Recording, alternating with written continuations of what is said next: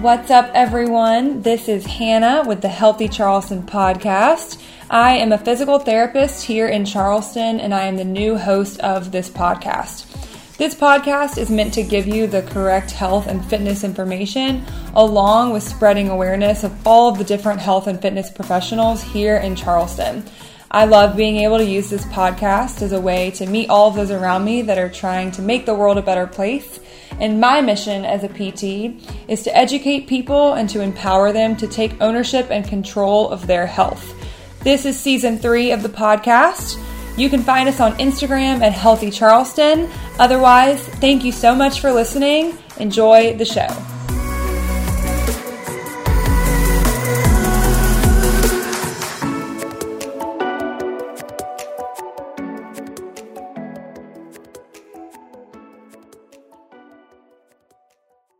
What's up, Healthy Charleston? So today's show is a little different. I'm sure you notice we have a part one. Next week, we'll also have a part two. Typically, we have people on the show who live in the Charleston area, but we switched things up a little bit because we had a really cool opportunity to talk to Dr. Joe Tatta. Dr. Joe is a doctor of physical therapy, a global leader in integrative pain care he hosts his own podcast, the Healing Pain Podcast. You can check it out. Dr. Joe created the Integrative Pain Science Institute because he believes that there is a desperate need for better treatment of pain, care, prevention, and reversal of chronic disease as well. If you practice any sort of medicine, especially any PTs listening, you have to listen to both of these episodes. Joe is a DPT, a nutritionist, an acceptance and commitment therapy trainer. If you know me and Made to Move at all, you can see why I was um, so hype about doing this episode. And because this is right up our alley, I could literally spend hours talking about this topic. So that's why we split it up into part one, and next week we'll release part two. We talked a ton about the gap between education, what you learn in school, and pain care how nutrition plays a role, what you can start doing differently right now, what this model even means, and a ton about chronic pain and, and pain in general. Also, obviously, I'm usually the loud one on these episodes. I have no idea how to use this mic. I apologize for that. I am working on it. I also live downtown. I did this episode in my room. So if it sounds like I'm outside, it's because I almost am, but I promise I'm not. Again, I'm just a passionate PT learning how to do a podcast. Bear with me, enjoy the show. It was amazing. I promise you'll learn a ton. So, welcome back, Healthy Charleston listeners. On today's episode, we have a very special guest all the way from Manhattan, I believe. Thanks to Zoom, of course. We have Dr. Joe Tatta, creator of the Integrative Pain Science Institute. Joe is a global leader in integrative pain care and an advocate for the safe and effective treatment of chronic pain and the host of the Healing Pain podcast. Welcome, Joe. Hi, Hannah. It's great to be here with you. I, I love Charleston. And when uh, this whole pandemic is over, can't wait to get down south and visit some of those great cities. Oh, yeah. It's beautiful here today. It's actually like 64 and sunny out. So, I can tell, yeah. Yeah. All right. So, Dr. Joe, can you tell me a little bit about what you do? Sure, I had kind of wear a couple different hats, but currently the the two main hats that I wear um, is running the Integrated Pain Science Institute, which is a professional development and continuing education company for licensed health professionals who treat pain, where they can learn uh, more modern, advanced biopsychosocial interventions. Uh, primarily, my work speaks to mostly physical therapists, but as you know, Hannah, a lot of different practitioners treat pain.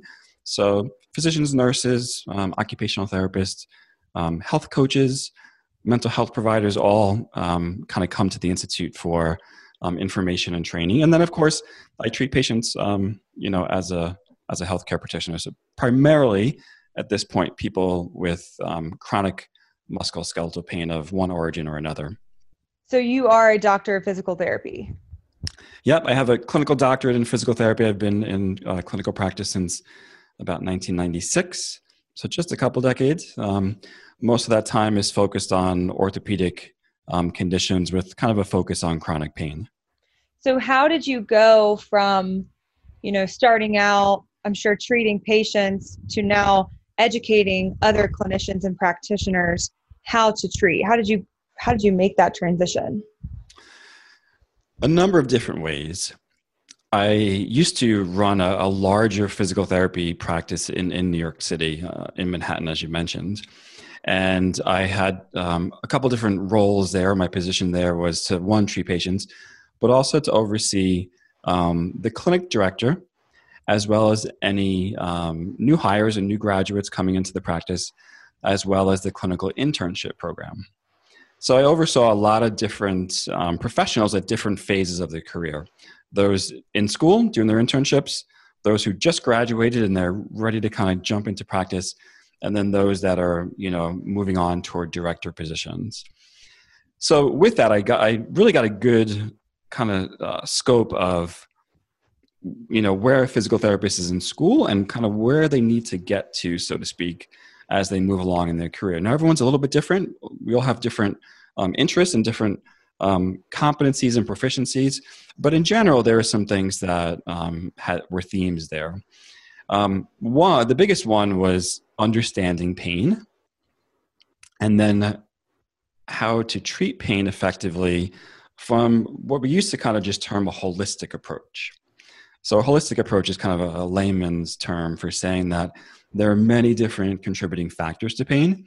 And it's our job as licensed clinicians to kind of put on our detective hat and figure out which factors are contributing to this person's pain. Um, physical therapy, the profession of physical therapy has come a long way. At one point, we were primarily just focused on uh, exercise and manual therapy in some modalities. I think the modalities have really started to take a, a back seat to the more um, active psychological and physical interventions that we use as professionals and we educate people. So that was the first place, just started training physicians in the clinic. And then around 2014, I wrote a, uh, my first book, which is called Heal Your Pain Now. And I wrote that book really based on my experience as a professional um, in my education, taking continuing education courses, doing my own research, and then working with um, providers in the practice. And after that book came out, of course people with pain read it because i primarily all my all my books i write first and foremost for the person with pain but a lot of practitioners like to pick up my books because they're relatively simple to read and they kind of use them as like a guide in practice. So i would get lots of emails from practitioners saying hey i'd like to learn more about nutrition. Um, i only had one little like hour of nutrition in pt school where they didn't really teach me much and i realized that this is a problem and this is you know a big problem now with covid. It's become really apparent to all of us that nutrition is important. Um, mindfulness how did you learn mindfulness? Or i use a little bit of mindfulness because i'm a yoga instructor um, as well as a pt how can i expand on mindfulness? How can i learn about other biopsychosocial interventions? So from there i started um, really just listening to the challenges practitioners were having. Just like the challenges when I worked in the clinic, practitioners would come to me and say, Hey, I have this patient, I don't know what to do. People from the outside or practitioners from the outside were, were coming to me with the same um, questions, the same challenges. So I, I founded the Integrated, Integrated Pain Science Institute and started, you know, really servicing clinicians and helping them not only treat pain more effectively, but also helping them advocate for the safe and effective treatment of pain in their clinic and in whatever community that they live in. As part of the Institute, one of the first things that I did was I started a podcast, just like you have, Hannah. Uh, we need more podcasts on lots of the different, different things that we're talking about. And my podcast, really, when I first started out, I was like, well, what's the podcast really going to be about? Okay, it's going to be about pain. So checked off that box. I was like, great, but there's a lot to talk about pain what's really the mission of this podcast? And the mission of the podcast really became a public service announcement for the safe and effective treatment of pain.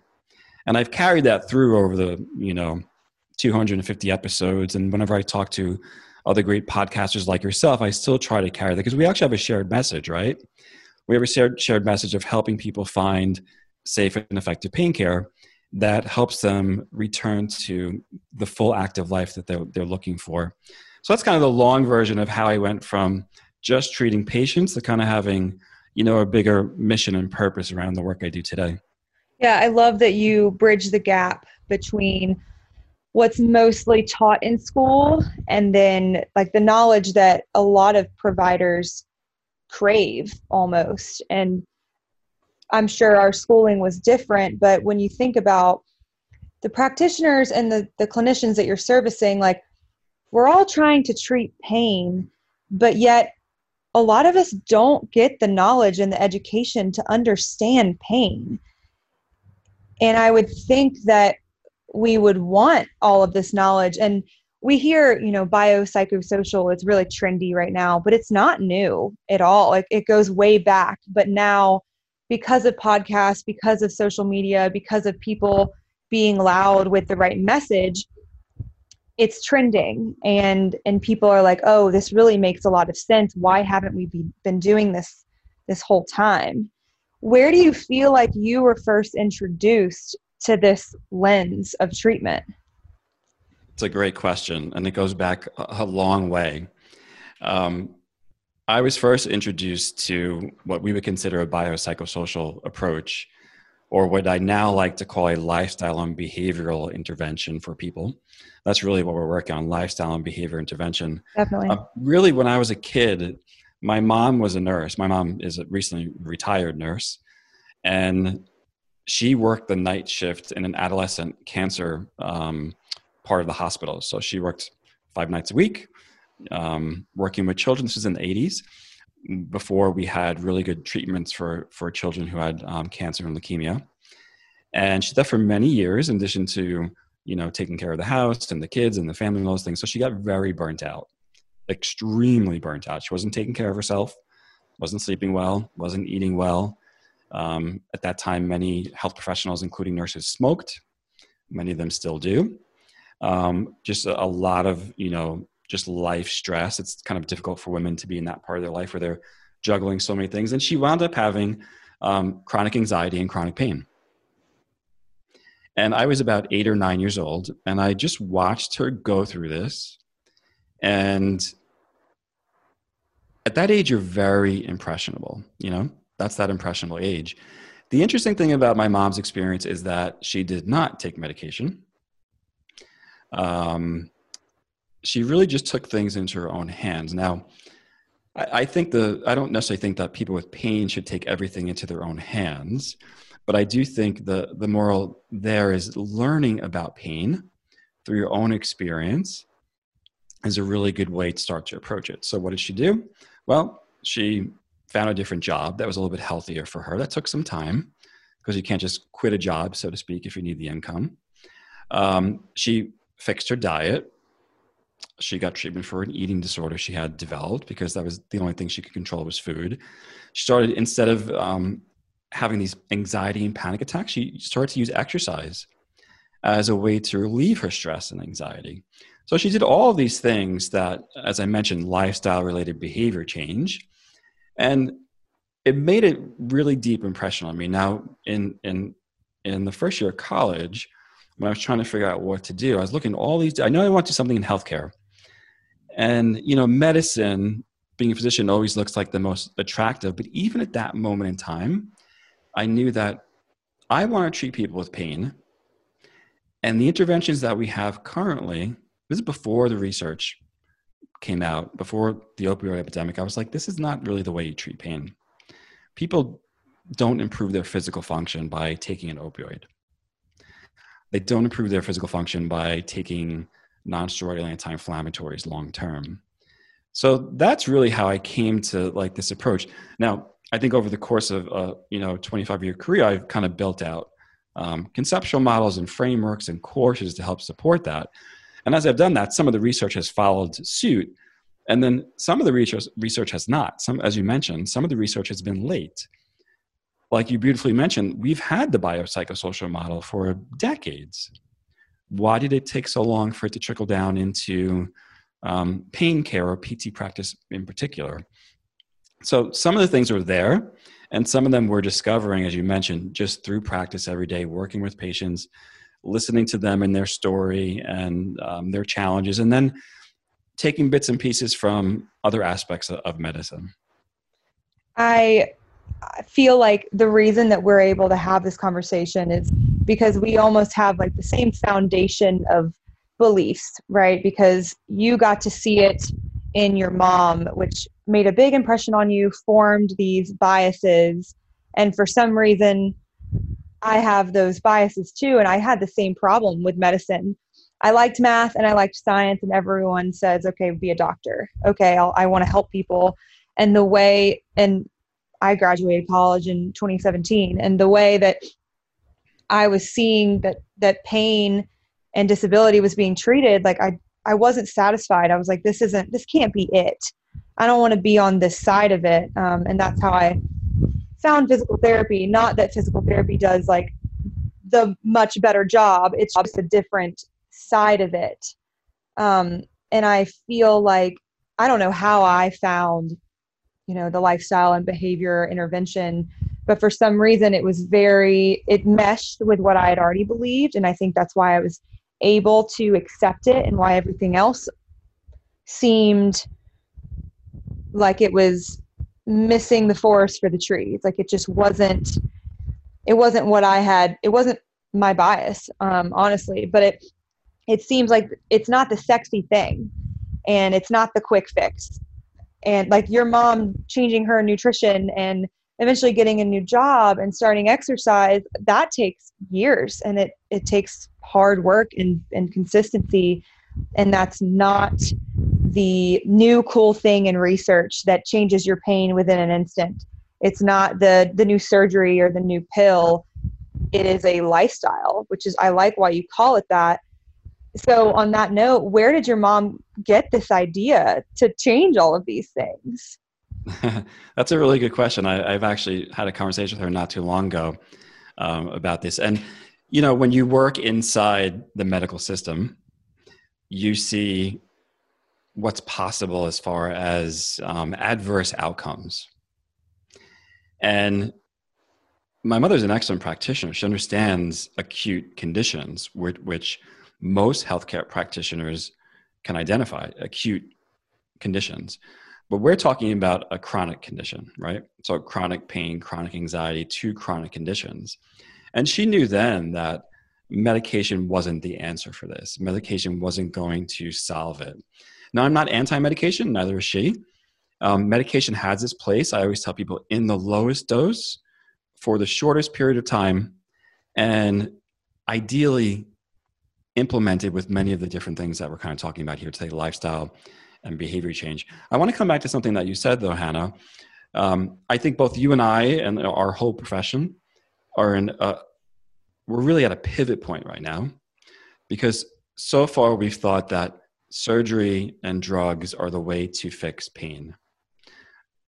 All the research right now, huge meta analyses and systematic reviews demonstrate that medication and surgery does not help people live a happier, more active life with chronic pain conditions.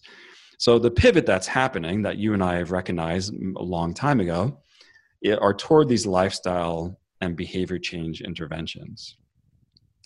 It takes a little bit of time for that to trickle down into, um, you know, our, our, our, stratosphere. You and I are working on that with podcasts. It takes a little bit of time for um, the general medical community to start to embrace that, although that has happened with the opioid epidemic.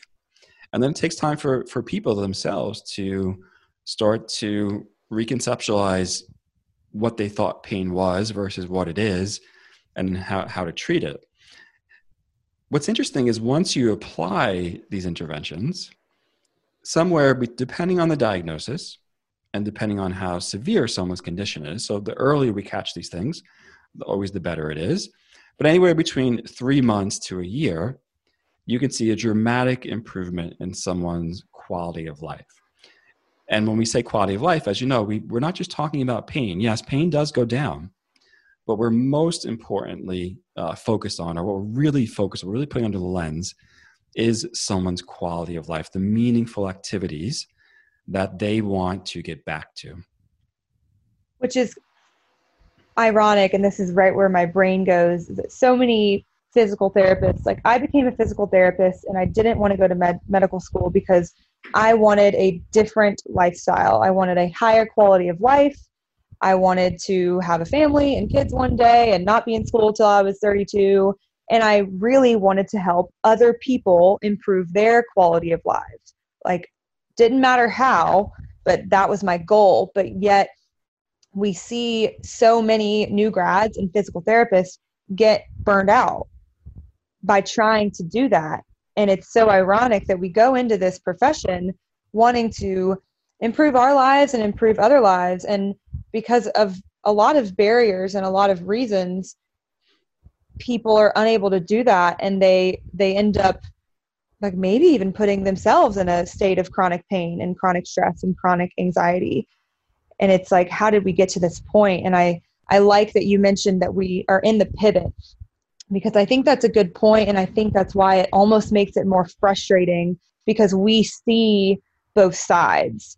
We're seeing the shift and it's like we're on the boat and we're trying to get everyone to get on the boat and stop drowning because we know what they're headed for. And it's like if y'all would just jump on we could all just finish this and we could all be you know happy la la land forever. But you know like you said it's not how it works. But i like that you said you know it, it will trickle down and and really to be patient um, and, and just keep preaching these things because like the louder that we can be about the right message the the more it will be heard. I mean even in the past few years this message has exploded. I think a lot of people are, are taking to it. So you mentioned applying these interventions. What exactly does that look like? A- applying a lifestyle and behavior in- intervention what is that process like? Yeah i, I want to can i just yeah. uh, back up just a small car length and talk about the practitioner for a second because you brought up a really important point hannah practitioners who treat pain across the board physical therapists physicians nurses um, it's been well documented that they undergo something which is called vicarious trauma. Hmm. And that basically means that because you're listening to someone's pain all day long, that in a way it vicariously has an impact, an adverse impact on you. Um, some of that we know as professionals, and we know how how to um, mitigate that. Some of that is actually because certain tools are missing from our toolkit for treating someone appropriately. So most health professionals have a tremendous amount of empathy and compassion for people, and they really want to help them overcome what they're what they're going through. But they may be missing certain tools, and when they miss those tools, they're more likely to succumb to professional burnout and stress and anxiety themselves, that vicarious trauma, so to speak, because they're missing those tools. So, a good part of the, the work I do, um, and this relates specifically to mindfulness and acceptance approaches to pain, is not only training the practitioners to use those tools and interventions that complement the physical interventions that we have, but they also help us as practitioners with things like cognitive control, emotion regulation, self awareness that are necessary for us to have as we work in our practice settings and as we help people um, overcome pain. So the skills, and this is I guess the, the point I really want people to know, the skills that we train our patients with are the same skills we need to train in ourselves to be effective practitioners. Um, so many of the practitioners who come and they take my mindfulness course or they take my ACT um, acceptance and commitment therapy course, the first thing they say is, this is so interesting because I don't know anything or I know little about psychologically informed care or psychologically based care. Wow, as I go through this program, I'm starting to apply these things not only to my patients, but also to aspects of my life. Because we all struggle with some kind of physical pain, and we all struggle with some kind of emotional pain at times. And as I mentioned, having these skills helps us both in the clinic be effective practitioners and helps us outside the clinic be just more effective humans in the life that we live. So what are what are these skills? And because i wasn't taught these things in school at all. Of course you know i was taught a lot about manual therapy and what exercises to do for this pain and like you mentioned before modalities which fortunately that is trending out but i don't think that we are taught to start with you. And i think that's what is so frustrating is that you have to practice what you preach and like how do you expect the person across the table to improve their outcomes and their quality of life if you can't even do it yourself? And and then you bring in imposter syndrome because you're like oh well i can't even do this myself. How do i get someone else to do it what are those skills? How do we mitigate? It was vicarious trauma you said? Vicarious trauma is what, what you'll find in the literature with regard um, to what happens to professionals when they work with people with chronic pain chronic comorbid um, mental health conditions and they don't have these skills themselves. But the, the lifestyle skills that we're really talking about um, i boil down into what i call taking your meds and by meds, I don't mean uh, medication, but med stands for uh, the M stands for mind, E stands for exercise or physical activity, D is diet, and S is sleep and stress relief. It's that so, simple, right? That's simple, right? Just that simple. So the meds, mind, exercise, diet, sleep, and stress. So those are the kind of the, the four big ones that as a practitioner, when you're evaluating someone, those are the things that you should keep in mind. And obviously, your intake form should reflect that. And then you have to start to counsel someone on these lifestyle related changes. And you need a behavior change mechanism for that. The behavior change is part of it. So that's why I, start, I studied acceptance and commitment therapy because it is a, a an advanced form of cognitive behavioral therapy that you can use for that behavior change um, aspect. I feel so like understood for once. And I feel like the world brought us together because I've been looking for like this education almost and because so many so many people I treat I'm like I, I wish that I had like the education of a mental health therapist um, because I, I feel like I need it.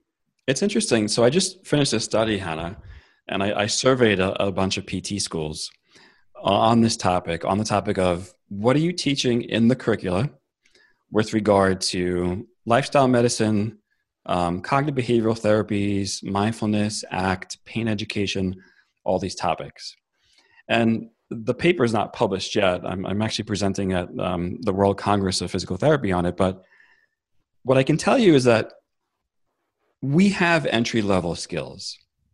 And physical therapists actually have better entry level skills to treat pain than any licensed healthcare practitioner. So we're there. Like we, we've kind of reached the, the edge of the cliff, so to speak.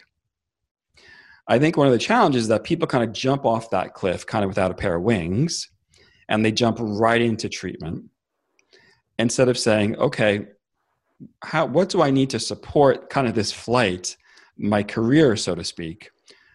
I have entry level, right? But how do I now build those skills? And that's really the key. The key is when you come out, it's like if you come out of school with an MBA in business, it doesn't mean that you're ready to be the CEO of the company, right? Exactly. It means, hey, basic knowledge, check that box off. I have my learner's permit or I have my license. Now I'm going to start to drive through all the different terrains of my career. The same thing really happens with licensed health professionals. We come out and see, they don't tell you this in school, though. That's kind of the biggest problem. They don't lay it out in a way that's very clear. And they say, hey, here's some basic, here's what you have the basics on. Here's probably what you need more work on regarding professional development and continuing education.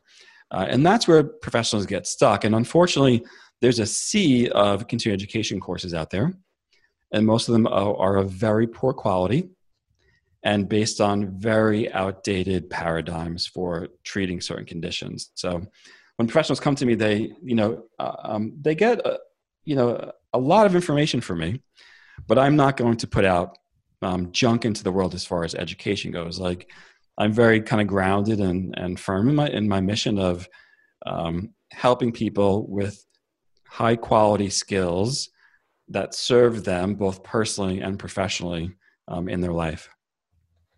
I feel like exactly like I I know that I am supposed to be asking pretty much meds. Like I know I'm supposed to be asking about sleep and stress and nutrition and their training and their exercise. But I don't feel like a lot of people do that in asking those things. And then and then it's like a lot of the patients are like why are you asking me about my sleep and my nutrition and I, I get this answer of like i'm not stressed and i eat fine and yeah I, take walks and i'm not asking it as a way to like unvalidate your invalidate your pain. I'm, I'm asking to get the whole picture. And but then from there it's almost overwhelming in an evaluation especially with someone dealing with chronic pain of everything that they that they're experiencing and, and their beliefs and what their life looks like. And you're like what do i do with this information? Like wh- almost like where do i start? Um, because at that point we probably have like maybe 30 minutes left. I just met this person. I want them to trust me and not to, you know i'm not trying to overhaul their whole life because that's not how behavior change works but it's like where do we start? And you mentioned behavior change and i think we we got a lecture on it and it was motivational interviewing uh, which is better than nothing and it, it did start the conversation but it it wasn't about the process and it, it leaves you with this car but you have no idea how to drive it. But you know you have to drive it. That's right. So you kind of look at the dashboard and you're like i know i need to kind of refill the oil tank here but i don't know what kind of oil to put in the tank so to speak. And what you are describing, Hannah, um, I've actually lived. Because when I went to school initially, PT was still a bachelor's degree. Mm. I went back for my transitional doctorate and, and kept up, obviously, with the um, profession. I'm supportive of the professional doctor. And I think as doctoral trained licensed health professionals, we have a lot to offer. Um, but my whole career, in essence, is wrapped up into really what you're saying I see what the problem is, but I don't know how to um, get to the other side of it, so to speak. And some of these, some of these are are challenging problems, right? Some of these are, are problems that people have had for decades. So it doesn't happen overnight, as I mentioned a couple moments ago. You can do really well with just some exercise, and I've had patients that you know have cured their chronic pain in three months. And then I've had people who've had you know multiple diagnoses fibromyalgia diabetes they have all these you know comorbid conditions that really require um, them to be coached if you will over the course of probably a year or potentially more to help them with that lifestyle related behavior change um, and there's a big part that's missing there that is very very hard to train and that's the therapeutic relationship and that relationship typically happens on session one. It's kind of like the first date. Like, yes. On the first date, do you, do you like this person or do you not like this person? Do you think they can help you or do you not think they can help you? And that's why when I used to train practitioners, I was like, first visit is an hour long. I want you to spend no more than 20 minutes on the physical evaluation. And the rest of the 40 minutes, I want you talking with the patient obviously taking a history, letting them tell their story. I want you to tell their story back to them. And then I want you to ask them where they would like to start with their care and what they think is most important. Um, and in fact, who and what is most important in their life. That's what I really want you to dial in with that patient. Who and what is most important to them in their life. The first first thing they're going to say is, "I want pain relief." That's fine. Say, we're going to work on that, right? Check off that box. And the next is, but I'm really interested in hearing, Hannah, about the people who are most important to you in life and the activities that you miss in life since pain has kind of robbed you of that. And let them tell that story. And within that first hour, if you put the computer to the side and put the clipboard down and the notes down, and you just face to face with that person, communicating with them and listening to them, that's the opportune moment to solidify that therapeutic relationship and to start that bond. And from there, then the patient trusts you. Then you can start to speak about, hey, you know, what's your diet look like? What did you eat yesterday for breakfast, lunch, and dinner? And then you can start to break that down. And have you ever been on a diet? Have you ever tried to lose some weight? Have you heard how um, certain foods have anti-inflammatory components that are even stronger than medication and you start to kind of pique their interest and you can kind of work some of those foods into their diet or potentially even take them in supplement form. There's a place for that as well. So there's lots of different ways to start to, you know, kind of uh, breach this divide that we have. That just made me so excited because I feel like it's it's such great advice that I'm like hoping if anyone that like whoever's listening to this if you treat patients like an easy thing to implement is just what you said let them tell their story and spend most of the initial evaluation like getting to know them and there's a joke around the clinic that i need 90 minute evaluations. We have 75 minutes right now which is amazing um, because 45 minutes in i'm like oh wow we should do some sort of physical screen. Um, but i feel like you get so much more valuable information especially in patients with chronic pain um, from their story. And of course we're talking about chronic pain here. Patients who sprain their ankle in the gym, it's a little bit different. I think still same thing applies, um, but I think sometimes it is a little bit more straightforward. Um, and like viewing yourself as a coach, I think it makes a big difference. And so I, I think that's really great advice for people out there. What's so, up? Sometimes the, the way I did, so a lot of therapists come to me now because I'm talking about the psychosocial aspect of it. And they have this almost like instinct to want to do more talking than moving, so to speak. And we definitely should not throw away exercise and physical activity. That's not what we're saying.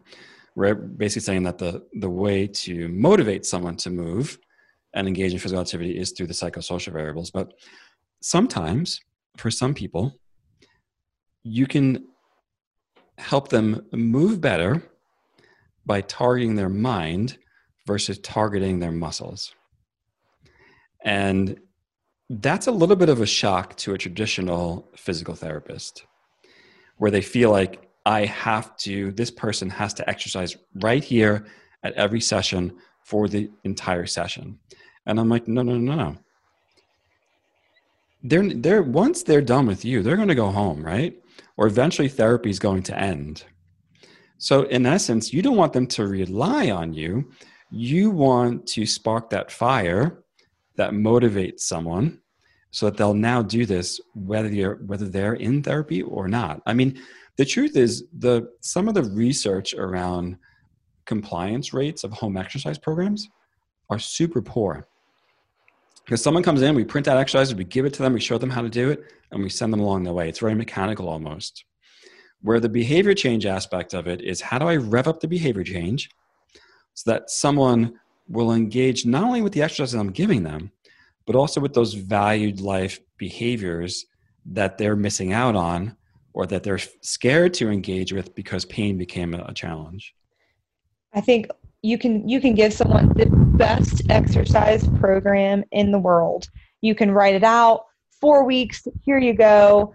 And they walk out the door and they're like, well, that's not really what I was thinking. And then they're almost even more overwhelmed because they're like, they view it as, oh, I have to do all of this at once to get out of pain. And I think that comes from us feeling like our value only comes from doing and action. And we don't view the talking and, and what happens behind closed doors as action. We view I have to dry needle someone, I have to massage someone, I have we have to be exercising. And I unfortunately in insurance based practices you you almost do have to be doing those things to get reimbursed. Um, so I do feel very lucky that I am in a direct pay setting where I can spend an hour, the full hour, talking with someone and it always makes me so happy when that person is like hey i don't i don't want to do any exercise today because i feel like this is more important i'm like oh like thank you for saying that because i still feel like people expect certain things. So what do you do when you do bring these topics up and patients are almost like why are you asking me these things? Why does it matter? Are we not going to do a movement screen? How do you approach that? Well I, that rarely happens at this point because people first either discover my website which as a whole you know they start kind of clicking around my website which has a whole bunch of information on lots of the topics that we're talking about. Um, and or when I send them the initial intake paperwork, my intake paperwork is asking about stress and sleep and anxiety and fear, um, all those aspects of of care of pain, basically. So uh, diet. So they're expecting that something's going to come there, and this is important for the clinicians. We have people fill out tons of forms, um, which I've kind of whittled them down to a, um, a very key set of forms to look at all this. Um, it's uh, 30 questions, 30 questions or less, actually, which is great. The research shows that beyond 70 questions, people just kind of like zone oh, out, gosh, so. Yeah. But the most important part is now take, once the person's filled out those forms, sit down and use that form as a mechanism for counseling and go through the questions that came up as you know factors indicating that this is a, an indicator of their pain. Um, people we don't we as professionals we kind of like zip stuff up really fast. Like we can look at those forms boom you make a calculation boom and you're off to the treatment session so to speak. People with pain are they're dying for the information. They're dying to know what is the problem what's contributing to it and how are you going to help me and what can i do for myself? And the answers are in many of those um, self-measure intake forms.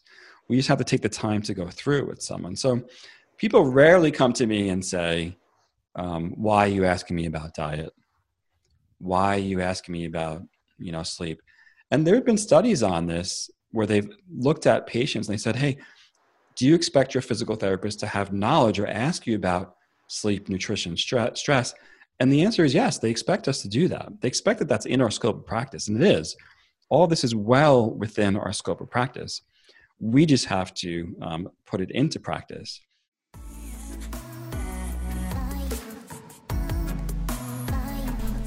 Thank you so much for joining us, everyone. We hope you enjoyed this episode.